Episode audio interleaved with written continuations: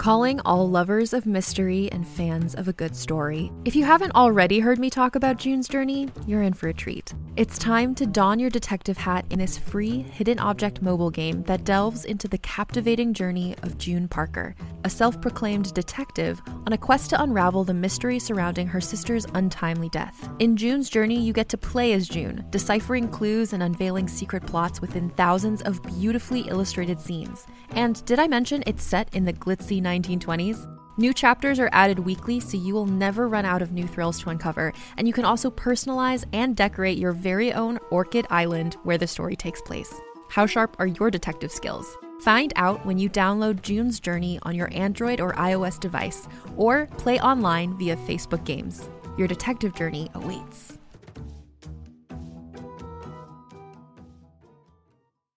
Greetings, adventurers. Today we're excited to introduce you to a new story, Dark Dice, a horror podcast that blurs the line between actual play and audio drama, where the story is determined by the roll of the dice. 6 adventurers embark on a journey into the ruinous domain of the Nameless God. They will never be the same again. One of the players is not what they seem after a doppelganger, a creature that can assume the form and voice of whatever it kills, infiltrates the team. As the players are picked off and replaced one at a time, can they figure out who the monster is before it's too late? Can you? Here's a quick example of what our show sounds like. The shambler with the jar of liquid inside of him. Soren Arkwright let loose an arrow that cracked the glass, passing through the spine of the creature. The shambler still managed to maintain its forward momentum, but stumbled as it eagerly tried to bite and swipe at Soren, landing near his feet. As Jeff Goldblum has now joined our cast, Dark Dice is available however you listen to podcasts. My name is Aram, and my pronouns are he, him. I am the writer and producer of the Dungeons and Dragons podcast, God's Fall. My name's Dylan. My pronouns are he, him, and I'm a physicist from Canada. Welcome to Kill Every Monster.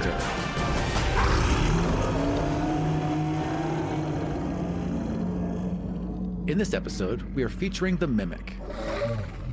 Monster Manual says that mimics are shape-shifting predators, able to take on the form of inanimate objects to lure creatures to their doom.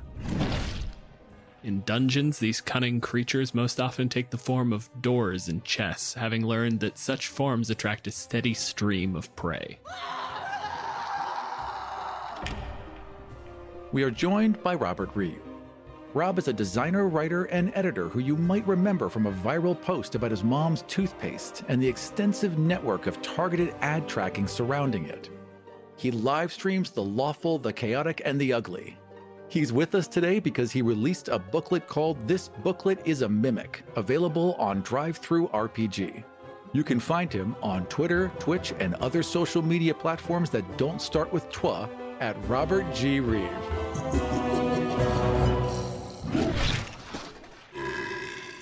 Welcome to the show, Rob. Hi. Hello. I am so happy to be here. We are actually very happy to have you because we had no idea how to do a mimic show without you.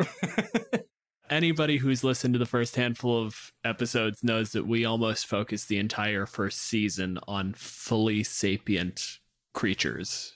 We had some outlined rules, and one of the rules was the creatures had to be sapient. And then we abandoned that like we abandoned other rules very, very quickly. I'll be honest with you, I usually prefer sapient creatures because I think that the storytelling potential is much greater when you get in like emotions, concerns, things that are beyond just like base survival. Because if it's just like, if it's just a dog or a wolf, it's like, what do you want? Food. Like, it doesn't get much deeper than that. Which is, quick look behind the veil, specifically where that second question comes in. Because at the end of the day, there are the 3 categories. You've got fully intelligent creatures that are sapient, beings. You can't call a doppelganger a monster, even if it's evil, because it's a guy. You can't call a dog evil, because it's a dog. It's just an animal. Monsters exist in the middle ground, where it's not only unintelligent in the same way that an animal is, but also it's inherently malicious. That's where that line sat for me, and that's why we set up that line in the first place, is like, can we start looking at these things and finding the creatures where it's like, no, there is so much malice in this thing that it can't be treated like a person.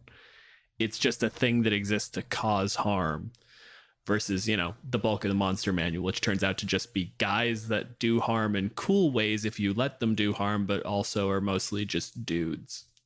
I see a really interesting moral angle in what you guys are doing here. It's like you're almost looking for monsters that you don't have to feel guilty about killing. D&D has taken like a real hard look at their, well, they have taken a look at their races, and they have made some changes to help repair some of the bad things that have been written in. But their monsters, they've done nothing, right? Their monsters, they just have a lot of anti-Semitism and racism and a lot of ugly misogyny. So like part of the show is an examination of that. The other part of the show is this exact, you know, idea you just hit on. Like if they're thinking, if they have culture, if they exist and have lives, like you can't just run through a dungeon and slaughter them and be a good person. Where is the heroics in literally diving into someone's home and slaughtering them just to take their gold? What are we doing here? And are there other ways we can have fun and play in this space? With the other side to that being like, once you acknowledge that they're intelligent, you have to write a more interesting story. If they're just a horde of things, then they're just like, why not just use zombies? Why not just use bears? Like, what's the difference? Anything that has a claw bite is a bear, and you can't convince me otherwise. It's just a bear. You tell me that it's a golem, but if all it does is a claw bite, I know it's not a claw bite. Sometimes bears can breathe sleep breath for some reason.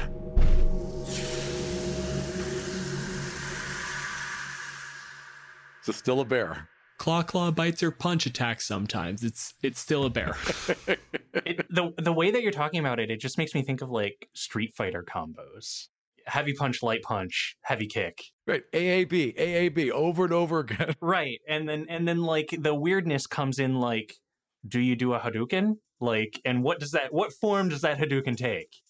I think one of the interesting things here is like with sentient monsters, the way to let the players feel justified in harming them suddenly becomes like, how do you make them an asshole? And I think that the Mimic has a lot of room to become the asshole. You may not know me, but I know you. And I'm aware how strange that sounds. Rob, what is a Mimic to you? To me, a Mimic is one of the biggest cultural contributions that Dungeons and Dragons has ever made.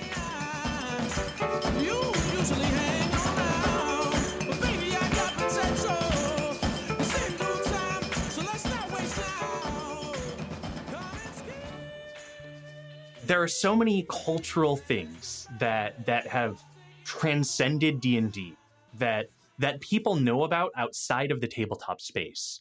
I think that the biggest is the experience point, because every video game like now has a bar for personal progress. I think another huge one is the alignment chart. Everyone knows it. You don't have to know D&D to see that like tic-tac-toe grid filled out with like different axes of behavior. And I think that the Mimic is on that level. We sometimes feel like there are things lurking behind us, and we turn around and everything looks normal, and something must have moved there. The first Mimic-like thing I remember encountering, it was an action figure from a Ghostbusters lineup that I had when I was a kid, and it was like, in retrospect, like the stupidest action figure to get a kid. It's a toilet, and eyes pop up out of the tank of the toilet, and a tongue comes out of the bowl. I need rest. Roar! It's fearsome fun! Sick 'em, guys! Goals! I flip my lid when he's scared. Ah! It's a howl when he's scared. Ah! The real Ghostbusters. Blue from Canada. Blast 'em! Ah! And if you're a kid, like I was slightly older than potty training by the time I got this. But like if you're a kid and you're potty training and you see like the toilet monster, that ain't good. That's gonna set you back. Anyway, I wore diapers until I was 10. It's like Beauty and the Beast if they're all trying to eat you. Yeah, Lumiere, the candle, yeah. You just disappear into that giant armoire, just sucks you in and you're gone. Because I know we've gotten a few people who've said that they're like relatively new DMs. Let's be real explicit. What is a mimic? A mimic is an amorphous blob in its, like, native form. Like, it looks like literally, it's like the ooze monster. It eats not by hunting you like a single-celled organism would. It doesn't, like scoop you up and absorb you into its body in this, like slow, like gross kind of way. It is much more aggressive. It lurks in the background as an inanimate object, and it can take any form. In the original Monster Manual, I think in the 70s, it was specifically they could be wood or stone. They couldn't be metal. They were only things that fit Gary Gygax's mental model of what a dungeon should look like. And they were always like a gotcha from a troll DM. The mimic is almost there for the DM to just maliciously mock the party. Oh, it says it's indistinguishable. You had no way of knowing. So now I get to have a monster spring out at you and go, ha ha, you idiots. And it's just it's so trollish as a DM, but very much fits my mental model for what kind of DM Gary Gygax probably was. So I'm not surprised whatsoever. Yeah, he does feel like the DM who has to always show everyone at the table that they're smarter than you are. But the DM has ultimate power, so obviously they're gonna win every time. So right. Yeah. So what's the point? If I want to, I automatically win. That's just how the game runs. The whole game becomes this weird power trip about how close can I get. It's like edging as a DM. It's the weirdest fucking thing, and I don't get it. So the false appearance ability holds over into 5th edition. It shows up in the Gargoyle and I think the Gale of Dur, or I'm probably not saying that, but there's a couple other things where they specifically it's one of those weird bits where the Player's Handbook introduces the concept of passive perception and then immediately just at every turn destroys that mechanic. False appearance. Object form only. While the mimic remains motionless, it is indistinguishable from an ordinary object. Mimics can alter their outward texture to resemble wood, stone, and other basic materials, and they have evolved to assume the appearance of objects that other creatures are likely to come into contact with. A mimic in its altered form is nearly unrecognizable until potential prey blunders into its reach, whereupon the monster sprouts pseudopods and attacks.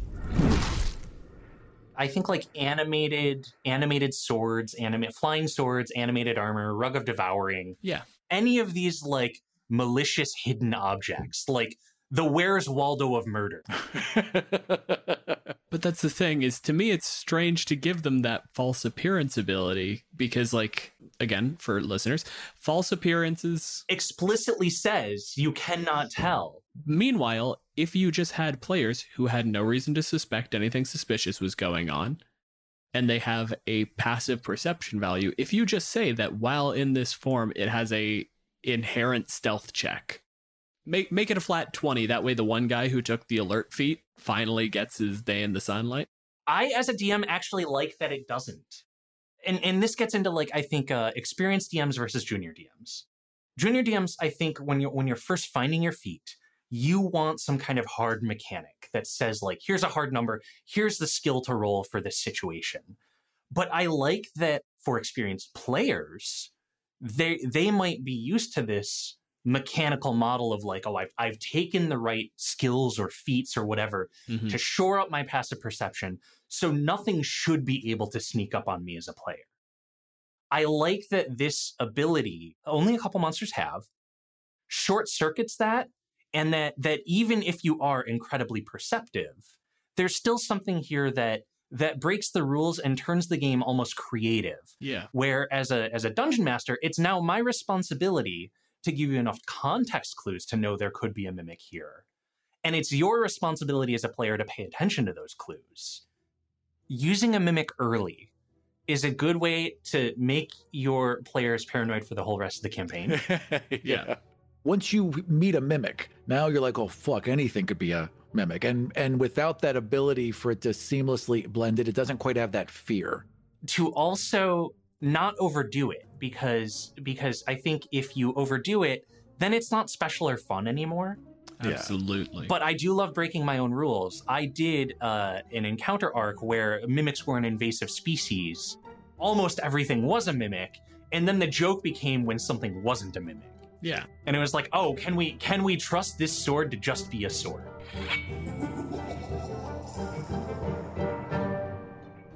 This sort of comes into the two angles of approach to mimics that I've seen. And I just want to know mimics as fauna versus image as magical mishap. I like to have my cake and eat it too, because in the lore said that wizards engineered mimics to defend their treasure from adventurers. Oh, which is why they are shaped like chests and everything. Okay. Some mad scientist somewhere made the mimic on purpose. How fucked is that world? If all your most brilliant engineers and scientists have to design explosive test tubes because someone keeps stealing their shit? How many times? How many times does an adventurer steal your shit before you turn that chest into like, no, that chest is going to be angry next time? It's not step one. Yeah. You know, you bought the vault, you bought the locks, you maybe have a guard or two, you cast a bunch of spells, and finally you're like, I'm going to invent a whole creature. Did this come before or after you tried like knock or like arcane lock? Did arcane lock predate that? Or he's just that guy who, like, every answer is, I'm going to invent an entire creature. I have to assume that this is the same guy that invented, like, the owl bear and the manticore. And like, right. It's just one asshole. It's just one guy who's like, what could I do? I think what you're asking about the mimic here is very similar to, like, the owl bear thing. And I think that D&D tries to almost classify this creature as like a monstrosity. And they try to say monstrosities are things that are often taken, created by magic. I frequently like to think that these creatures, often when we're like lab breeding animals in the real world, they're sterile. They can't reproduce, but that's no fun. I think that in a fantasy world, it's way more interesting that these like lab grown creatures do break out and do turn into like crazy cartoonish Night at the Museum, Zootopia, like problem solved. 100%. You rap on a roll, I rap Delta Chi. You say dope fresh, I say hella fly. Baby, we're isotopes, different nuclei on the same table, forever living by. It seems to me like mimics would proliferate quickly. Like there would be an explosion of mimics. So what would hold them back from just basically taking over everything? Some creatures have a reproduction strategy of like, I make one baby and I put a lot of time and effort into this one baby. Right. And others have a reproduction strategy of, I make a ton of babies and I'm not emotionally attached to any of them. And the ones that make it, that's mimics for me. Yeah. And mimics are that for me because of, and I'm not the only person to have this idea, but it's going in the booklet, the mimic booklet. Mimics lay eggs, and the first thing that any mimic, even in egg in like larva or pupa state, even as an egg, the first thing it learns to mimic is like local currency.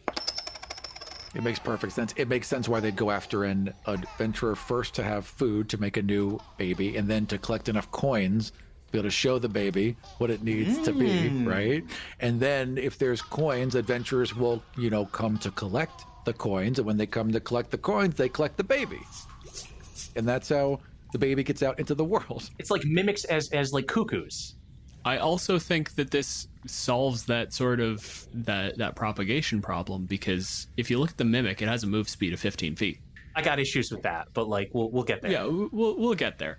It's got a move speed of 15 feet. The kids aren't going to be that fast. They're not getting anywhere. And they are, as far as we can figure, highly carnivorous, which means like if you just have a mimic in like a dungeon and it has a child that then comes up in the dungeon, well, that's competition.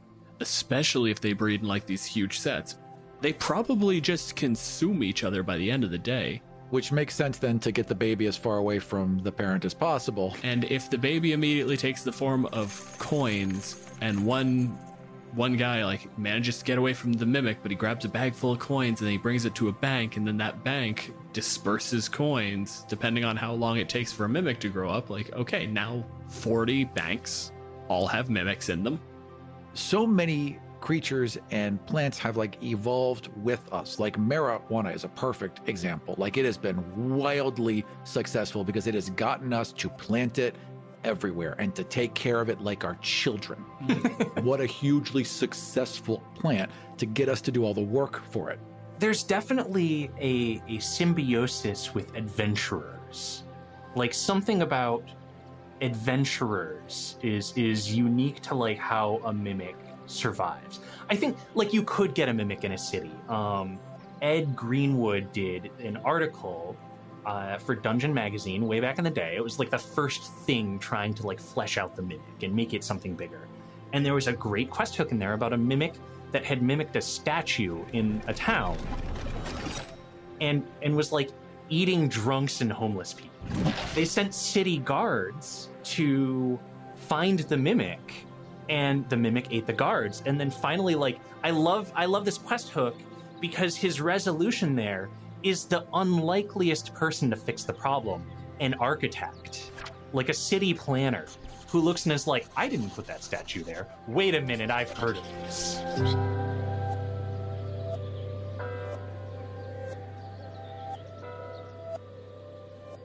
So Rob, is the mimic a monster? The mimic is definitely a monster. The mimic is a monster because sometimes they do have language. They have thoughts, but they're not high functioning. They're bestial. The only real motivation that's ever ascribed to them in the Monster Manual is food. It's not even described as like hunger. It's consume. It's just it is, as you mentioned, a bestial instinct. To guiltlessly kill a monster, it needs to be an asshole. And mimics are such fucking pricks. Owlbears, it's like, oh, I could tame this, raise it from a baby. It can become part of like a really big dog.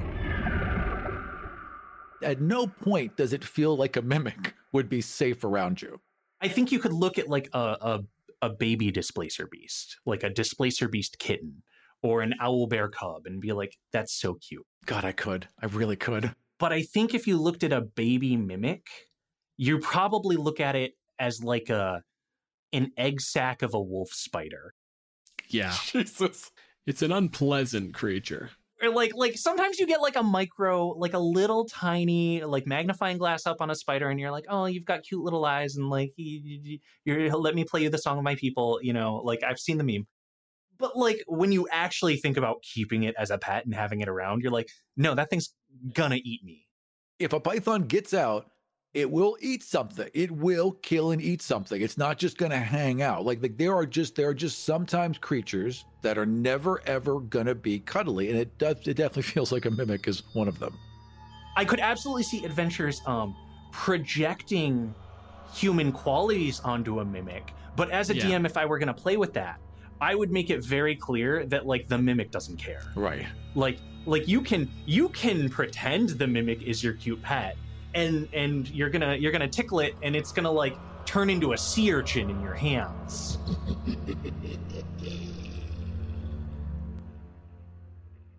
Then we have one final thing to cover. How would you change the mimic? I'll take this from a mechanics perspective and a storytelling perspective. I think that there are a couple of small mechanical things that would make the mimic much more interesting from an encounter design perspective. The mimic has a speed of 15 feet. Yeah. And its shape-shifting action takes a whole action. It's not a bonus action. So I think that giving it more speed and making it shapeshift faster is a dual threat that makes the monster far scarier, far more of a horror movie monster, far more interesting for multi-room encounters. And I think that making it slow is like, they made an ecological statement about what the monster is. The monster got there before you did, and it sits and it waits. Maybe for years. Like, maybe the monster just in object form, it just slows its metabolism, and he's like, I'm gonna get my one meal every 3 years out of this entire human. But I think that mechanically, that's not interesting for the players to see. It doesn't need to shape change in the middle of combat.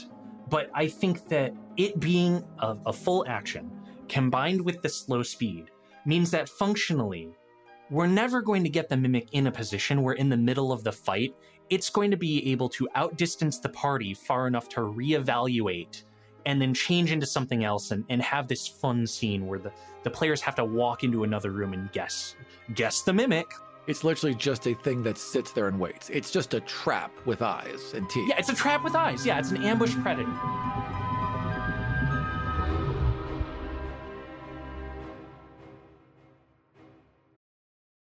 Hey there, this is Justin Bartha. I made a funny new podcast, King of the Egg Cream. It has the greatest cast in the history of podcasts with actors like Lewis Black. I'm torn by my feelings for two women. Bobby Cannavale. You can eat it, or if someone hits you, you can put it on your cut. Melanie Lynskey. I wonder what these marvelous things are that look just like boiled chicken feet. Jason Ritter. I can break things and pick locks and kill people. Michael Stuhlbarg. The whole point is to inspire people that they should make themselves better. Ari Grainer. No, don't whet its appetite. What are you, an idiot? Me, Justin Bartha. That's not just any egg cream, that's a Lemke's special. And all narrated by the hilarious Richard Kind. This is the story of Harry Dalowitz and how he rose from nothing to become New York's King of the Egg Cream. So if you like funny true stories, come listen to King of the Egg Cream, available wherever you get your podcasts. Rob, how did you get here? If I'm a mimic, yes, in a bank vault, how did I get here? I think that as a mimic, I have been here since I was a wee little coin egg. And I think that I was in a mommy mimic that was a chest. Almost like a wolf spider's egg sack, or maybe a possum carrying around all of its young on its body. My mom mimic saw an adventurer come into a dungeon and resisted the temptation to blow the ruse, and that the adventurers looted this mimic without ever knowing it was a mimic, and maybe even got some real coins in with the fake coins. The adventurers just took all of this money out of this chest and left, and like mom mimic after they left was just like, the symbiosis is complete. The adventurers go and spend those coins at the tavern, at the local general store, and in this highly sophisticated world you're running, also a bank. And so this bank was not the adventurers doing. This was, the week after the adventurers have left town, and the tavern owner has made this, puts up the sign, we're closed for the fucking weekend, I'm going into town, and goes in and makes this huge deposit. I have changed hands so many times. Some of it was gambling that the players did, and it got back to the tavern owner.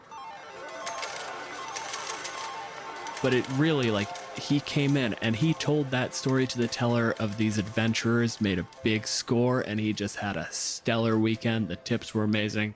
So I'm making this deposit. And in that deposit, in that hefty-ass bag that he handed over, was you. Just a little guy. As a baby mimic, away from my mother, maybe even from my siblings, I'm questioning my own instincts, and I don't know. Is this the moment I should bite a finger? Every time that I'm being changed hands. And then maybe I've panicked and I've waited too long. I'm the shy mimic. I'm the blushing mimic that, is now in the bank vault alone.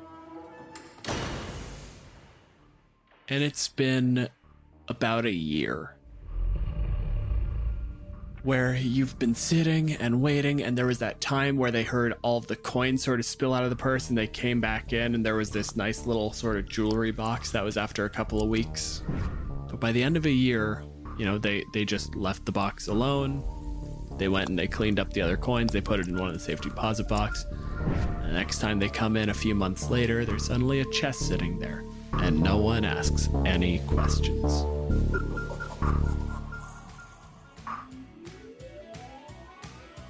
Aram.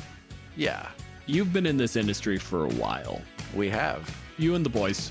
Me and my fellow gnome brothers. Our courteous and efficient staff is on call 24 hours a day to serve all your supernatural elimination needs. We're ready to believe you. A couple deposits came in from that town shortly after those adventurers left. And in the last year or so, there have been some fucking disasters at banks. There have been people getting attacked, and they've been finding mimics. All of those transactions trace back to money that moved through this bank. Well, you pull up to the bank, and the bank has been closed. It's been a bank holiday for 3 days.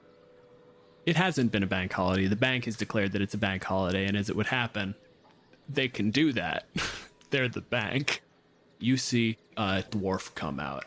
He's 5 feet tall. Oh, that is tall for a dwarf. He is a tall dwarf. Gentlemen, finally. I was told you work quietly, and the siren sort of belies that, but I'm also told you're good. So we're going to see... We work quietly, but you have to advertise all the time. That's one way to do things, I suppose. Listen. Name's Peter. Puts out a hand. He looks down, and he looks across the group, gives a little wipe, shakes your hand, pulls out a napkin, sort of wipes, because you guys in there we're greasy. With Egon tinkering, it's not even your, oh, the filthy pores. It's, oh, the filthy dirty guy. We may have battery acid on us. There could be any number of fluids. No, I get it. It's fair. Yeah. So what is the, what's the general problem you've got here? Please, inside. He leads you in. There's the huge marble columns. It's beautiful. The sort of craftsmanship that only dwarves are pulling off. And of course, as he gets you closer, you see the other bit of architecture that only a dwarf pulls off. Gnomes have done pretty good, but there's a certain bit of solidity that you need dwarven manufacture for. And that's the vault door.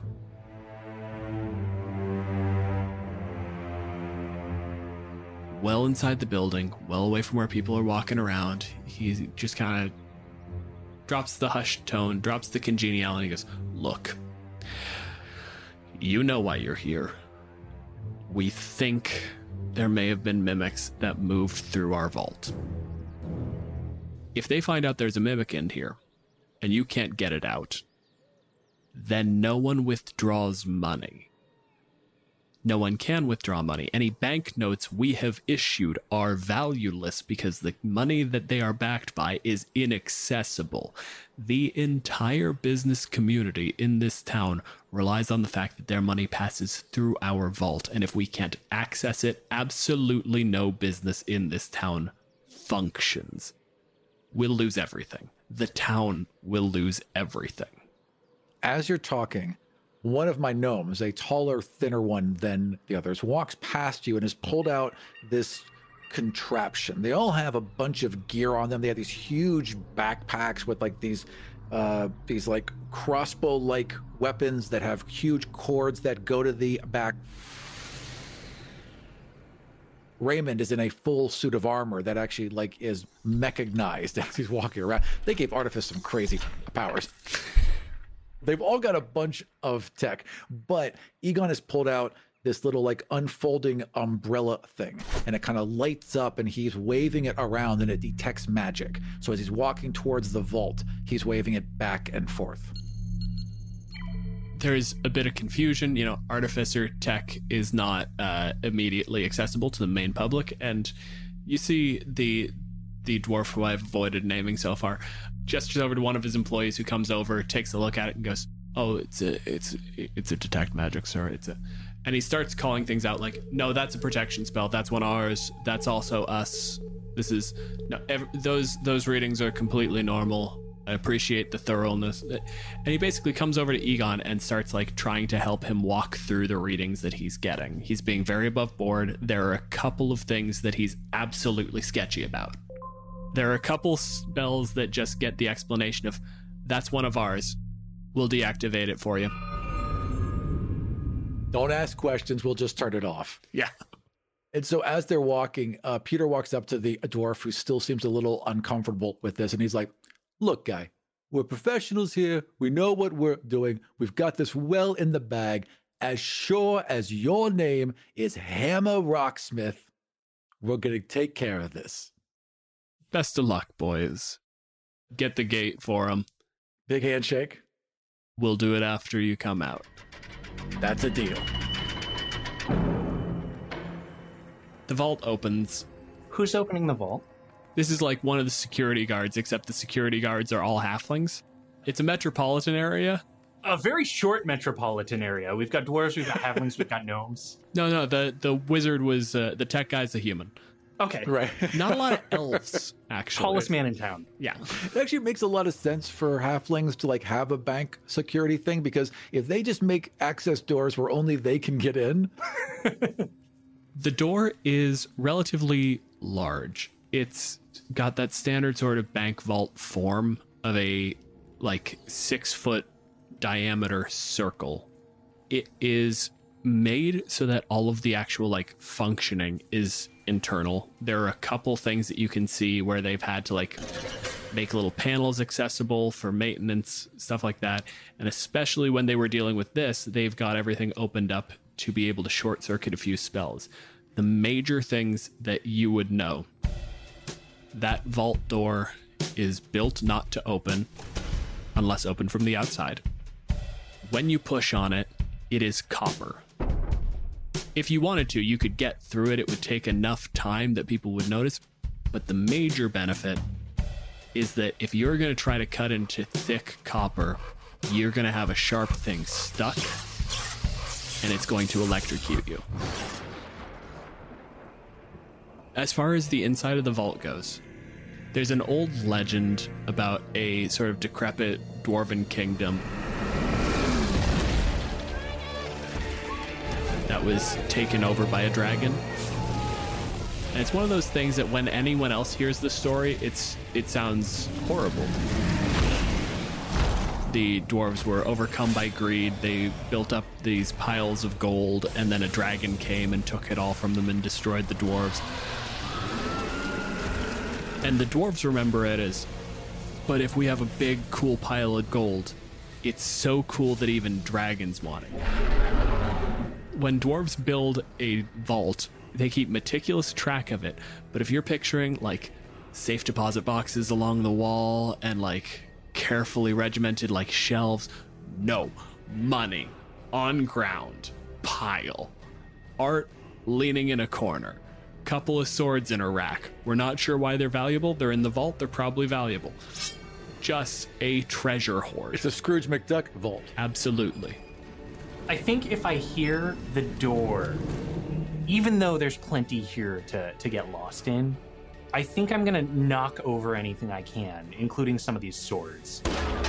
And I think that the very first thing I would do is probably try and drag one of these swords up front and like stick it upright, like you could reach out and grab it, sword from a stone, in like a gold pile near the front.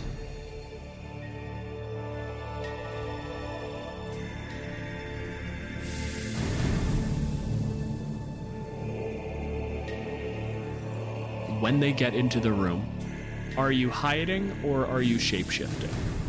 How amorphous do you think my size is? I'm not sure if I'm coin-sized or if I'm medium-sized, like box-sized.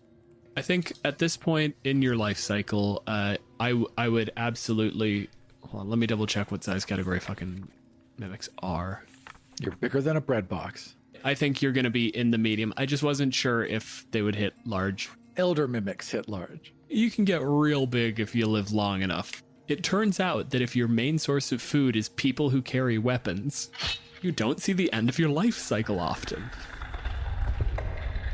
Aram, one of the things you were told ahead of time, this is part of the contract, is to prevent the escape of the mimic. They are shutting the door behind you. Raymond is in the middle in this like suit of power armor with his fist slamming into his other hand, and like every time it does, it sparks with electricity. Egon and Peter both have these crossbow weapons out. They kind of like cock them like shotguns, and you see lights begin to charge up on their backpacks. Peter's got his weapon out and is kind of sweeping the room while Egon puts his weapon back, pulls out his little magic sensing umbrella, and begins to wave it over the sword. Do you have anything that would allow you to detect a shape changer? No, I have things that could detect ghosts, and I have things that can detect magic, but I do not have things that can detect monsters. Then as you're like riling through the dials, just like double check, make sure. They said it was a mimic, but if it's not a mimic, you know, it's good to know. But you have no means to detect a shape changer. Shape changers in D&D, strictly speaking, are not a magical effect. Detect magic doesn't work on them. It's not a ghost, and it's definitely not something that has magic in it. It's not a spell or poltergeist. We're definitely dealing with a mimic. Egon relays that message. I think the moment that you look and say, it's all clear, that's when the rug you're standing on, inspecting the sword, leaps up and just encloses around you whole. And I think that this mimic has specifically mimicked a rug of smothering. I'm going to have you make an attack roll. You've got surprise. I'll give you your bonus to that. Okay, I got an 8 and a 14. It's a 14 get Egon? Egon has an AC of 10. Okay, I'm adding a 5, so it's a 19 on the dice. Yeah, definitely hits. I'm gonna call this a bite. I think that's fair. I think we have a very fangy carpet here. It's just one giant mouth, basically, as it slams shut around me. As a mimic, all you need is mouth. The mimic's bite does 1d8 plus 3 piercing damage plus 1d8 acid damage. 7 piercing damage and another 3 acid damage. The moment you get tooth into flesh, it burns. So Raymond freaks out. Classic Ray. Just stomps forward, knocking over the sword. Oh no, Egon! And he slams his hands around like this pod that is trying to eat him, and he electrifies them, trying to shock this rug. Roll your whatever the fuck for your stupid artificer's bullshit. That is a 17 plus 5 is 22 to hit. I am slow. I have garbage armor. Really, my only defense is a pretty big hit point pool. And well, out of that hit point pool, I rolled 7 plus 3. So you take 10 points of damage as my hands clasp around the rug and little bolts of electricity fire out. Ram, I just want you to roll me like a reflex save for Egon. Egon is not strictly grappled at this point, so I'm not going to say that he gets electrocuted, but I just want to know how annoyed he's going to be with Ray after this. Yeah, his dexterity save is 5. Egon can pull in. He's not getting electrocuted, but every once in a while he like bumps against part of it and it shocks him, and then he like lunges forward and hits a tooth, and then it hurts again. No hit point damage, just active annoyance. When it does peel away from his head, like when it opens up a bit and you can see his head again, his hair is just like, it's like straight up in the air and all shocked still. And just a pure face of resentment. Just utter hatred. You... Yeah. Son of a bitch. Aram, you've got one more turn. Tell me how Pete's responding to this, because it seems that you guys have found the mimic. He can't shoot him with his beanbag. He cannot activate the bifurcation beam. It's far too dangerous to fire at a person, and he's smarter than Ray. So Peter is going to instead prepare for the next round. So he pulls out, like he reaches onto his back and he's got this huge cylinder and he slams it into the ground, grabs the top of it, pops 2 handles out, turns it, and these legs fold out from the middle and slam into the ground. The middle tube kind of lifts up on these legs, turns over, rotates, and then opens up, and this energy just starts building inside it as he grabs a handle on the back and pulls it up like a bazooka, aims it towards this creature, but doesn't fire yet, just is waiting to take a shot. Rob, it is your turn. You have been electrocuted. It is, I assume, unpleasant. But you also have a food in you. I do have a food in me, but I also see this turret, and I did just get electrocuted. I think that I am going to use my action to polymorph into my blobby form and Scrooge McDuck my way into the gold beneath your feet, like the trash compactor monster from Star Wars. Like, you might see gold moving, but I'm repositioning, and I am now, like, hiding in the pile of gold.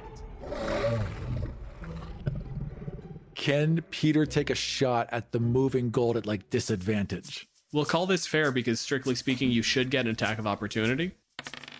The first roll's a 19, but my second roll...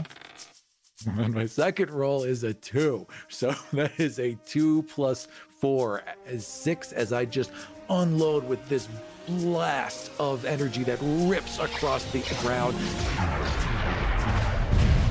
Coins explode and melt.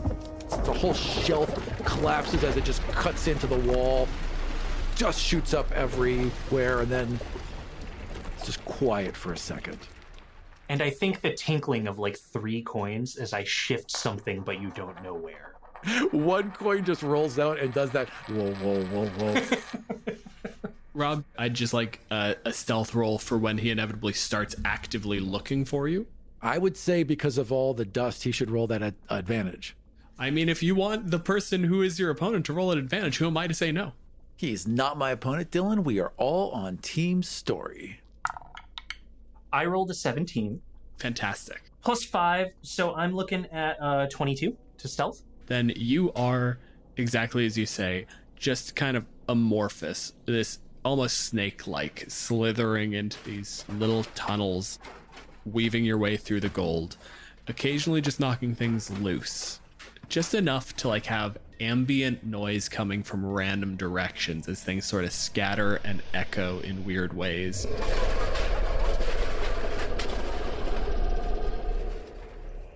So Dwarven Vault, I think we've got probably all kinds of treasures. We've probably got suits of armor. Yes, definitely. Plenty of treasure chests. Lots of hammers on big pillars. Piles of scrolls and books. Yeah. Your gnomes are left alone in the middle of this vault. So as the dust settles on us and we're looking around and we cannot see this creature, we all turn and nod to each other, and we go back to back in the center of the room. Hands out all at once. Hands together all at once. We all begin a chanting, and then 1, 2, 3, wham! And we all slam our hands together, and we all cast Thunderwave at the same time to just cover the whole area that's basically not us. All three of them are going to burn the spell slot.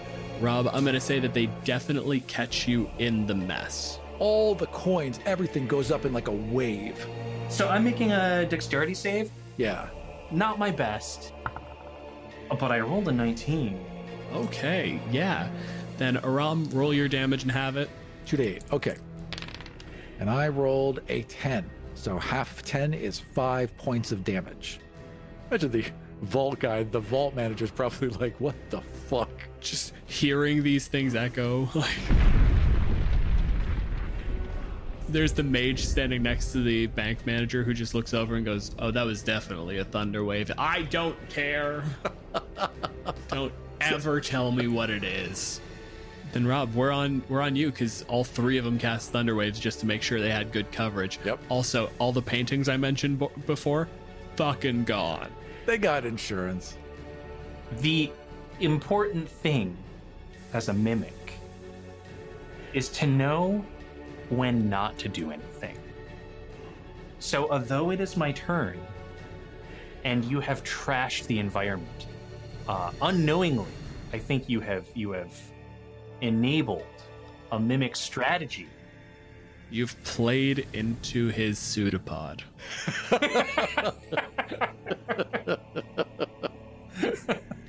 Ew. So you're looking at a ton of wreckage of inanimate objects, a scattered suit of armor, pages flying through the air, a half-open chest. It's like if you were looking at a puzzle and saying, find the apple, but then you flip the puzzle. Yeah. Yep. I suppose, since playing by the book, I suppose that my turn is to dodge. When you take the dodge action, you focus entirely on avoiding attacks. Until the start of your next turn, any attack roll made against you has disadvantage if you can see the attacker, and you make dexterity saving throws with advantage. You lose this benefit if you are incapacitated or if your speed drops to 0. Pro tip, players who are listening. If you don't know what to do with your turn and you have analysis paralysis and everyone's looking around and they're like, John, just decide! Just say I dodge. That is a good player tip. We're not here for player tips. Cut it out. Rom, your turn. It'll be a bonus episode that's like 6 seconds long. They all nod, and they all kind of pull out their little blasters. Well, Egon and Peter pull out their blasters. Raymond is just, charging up his fist, and they're just going to split up. Raymond has flat out refused to carry one of those weird blaster things because he's convinced it's going to be the death of him. 100%. He saw what happened in testing. Yeah. So he's going to walk up the middle, and then Peter's going to go to the west, and Egon's going to go to the east, and they're just going to basically sweep back and forth from one side of the vault to the next. In that case, I'm going to throw it to you, Rob. Narrate the moment where Aram lays hands on you. I think that Ray is probably going through, poking and prodding, and there's a chest that's really suspicious. I think you open the chest, and inside is one of your teammates' blasters. How did that get in there? I'm going to reach it and grab it. So I think it's time to try and bite your hand off. That's my favorite hand. Which I'll have advantage on because of Grappler, because of Adhesive and Grappler. There's a little bit of me that's hoping for a crit. Uh-oh, I know you can't see this on the podcast, but your boy rolled a 20. He even showed it to us on his camera. What an honest man you are. I can never remember how 5th edition finally said. Yeah, we need a house rule for critical rolls. The way I always roll it is roll double dice. I'm rolling double dice, and unfortunately for you, the bite is by default 2d8. Oh, that is unfortunate for him. So you're going to take 2d8 piercing damage plus 3. So we're looking at 4, 8, 11 piercing damage, and 10 acid damage. Raymond's got a big power suit. He was the one who shocked you with those big arms. So you have bitten through one of those big, huge arms. What if you bite into a cable and then I just get electrocuted by my own suit and then kind of fall to my knees as you just bite through the arm? And then I'm going to say that we're going to lean into mimic horror here, because mimics are medium creatures. This mimic is actually bigger than you, Aram. It just consumes Raymond. It's a couple of bites, but it's one of those things where it bites and the shock stops you from screaming, and then it just consumes. They turn just in time to basically see something swallow up the back end of Raymond as you obliterate him. They both shout and they both turn and break their cardinal rule.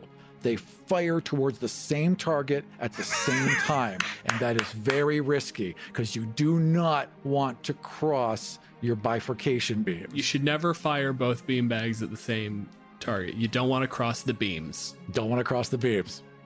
Peter rolls a natural 20. Okay, so Peter rolls a 24. Egon rolled a natural 1. Oh no! So we have a bit of bit of either end here. Yeah. So I've got. Do y'all have critical failure? It even stole my natural 20. I would. Do I still get to do that damage though, right? You still get your thing. That still happens. You still get to use the bonus action to engage the thing, and it's now tethered. You got your fucking proton pack. All right. Okay. It did the thing. It did literally all of the things immediately. It did. Good job, us. Such a good design job.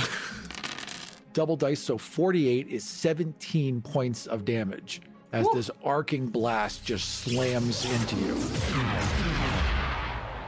And then immediately followed by a second beam, which crosses it. Let me double check this. So the way you have this written, Aram, should two bifurcation beams cross, they create a massive explosion, 10d8 radiant damage in a 60-foot radius from the point where the two beams merged. DC 15 save for half dexterity check. So, not even worrying about the cascade effects that are going to come of this, everybody's going to make a dexterity 15 save. All right, Egon rolled a 8. I rolled a natural 1. So Peter rolls a 8. That is a fail. Egon rolls a 8. It's also a fail. Then, as this is a natural effect, I'm gonna roll 10d8. So here's the good news. It's a total of 43 damage, which for a full health mimic would have been survivable. Right. I'm not a full health mimic. You're not. We are atomized. Yeah, so this thing goes off. And then that wave just starts to build as the two things are cross, and Peter looks at Egon, and Egon looks over and goes, Raymond was the heart of this group, right? That's why they all reacted so badly, because Raymond is the glue that holds this trio together. So as they look at each other, Raymond looks at Peter and he's like, I never liked you. And Peter looks back and he's like, same. And then they just get wiped out.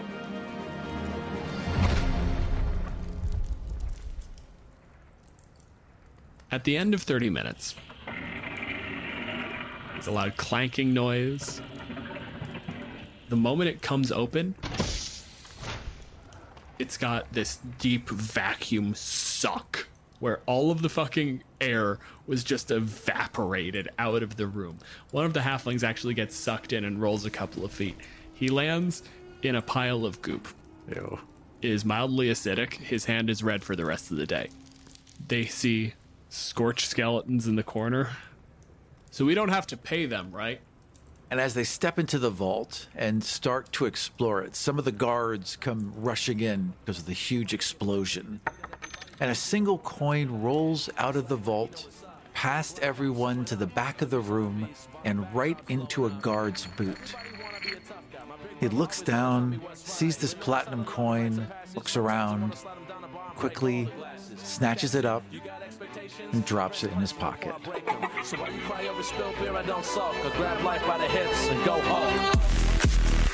Yeah, yeah, yeah.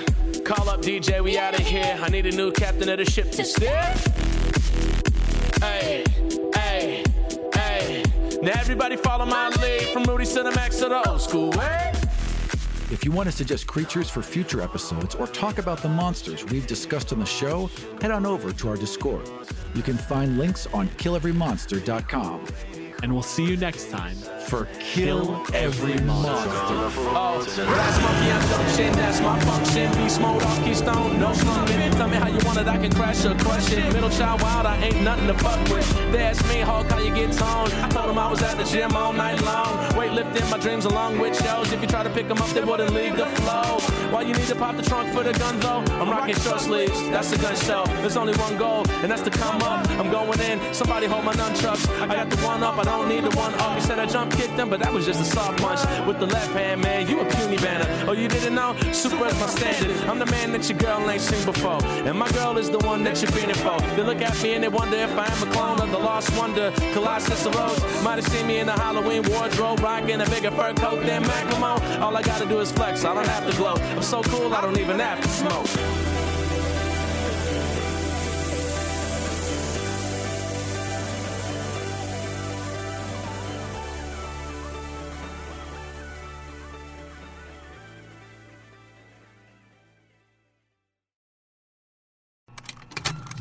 Contained herein are the heresies of Radolf Buntwine, erstwhile monk-turned-traveling medical investigator. Join me as I uncover the blasphemous truth of a plague-ridden world, that ours is not a loving God, and we are not its favored children. The heresies of Radolf Buntwine, coming January 2nd, wherever podcasts are available. The ancient mountainous deserts to the south of Faerun are the places where mortals first raised great temples and unlocked powerful secrets.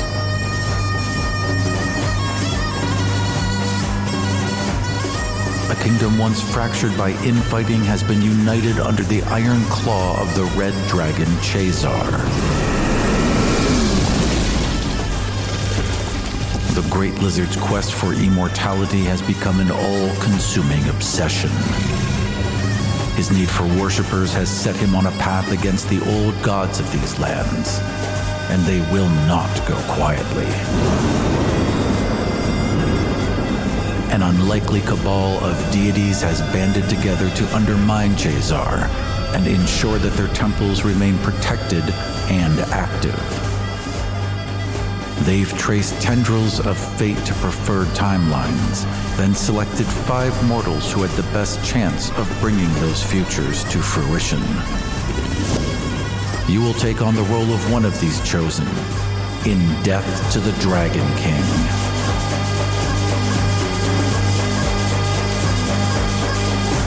Find out more about this Start Playing Games campaign and all of my other available games at aram.gay.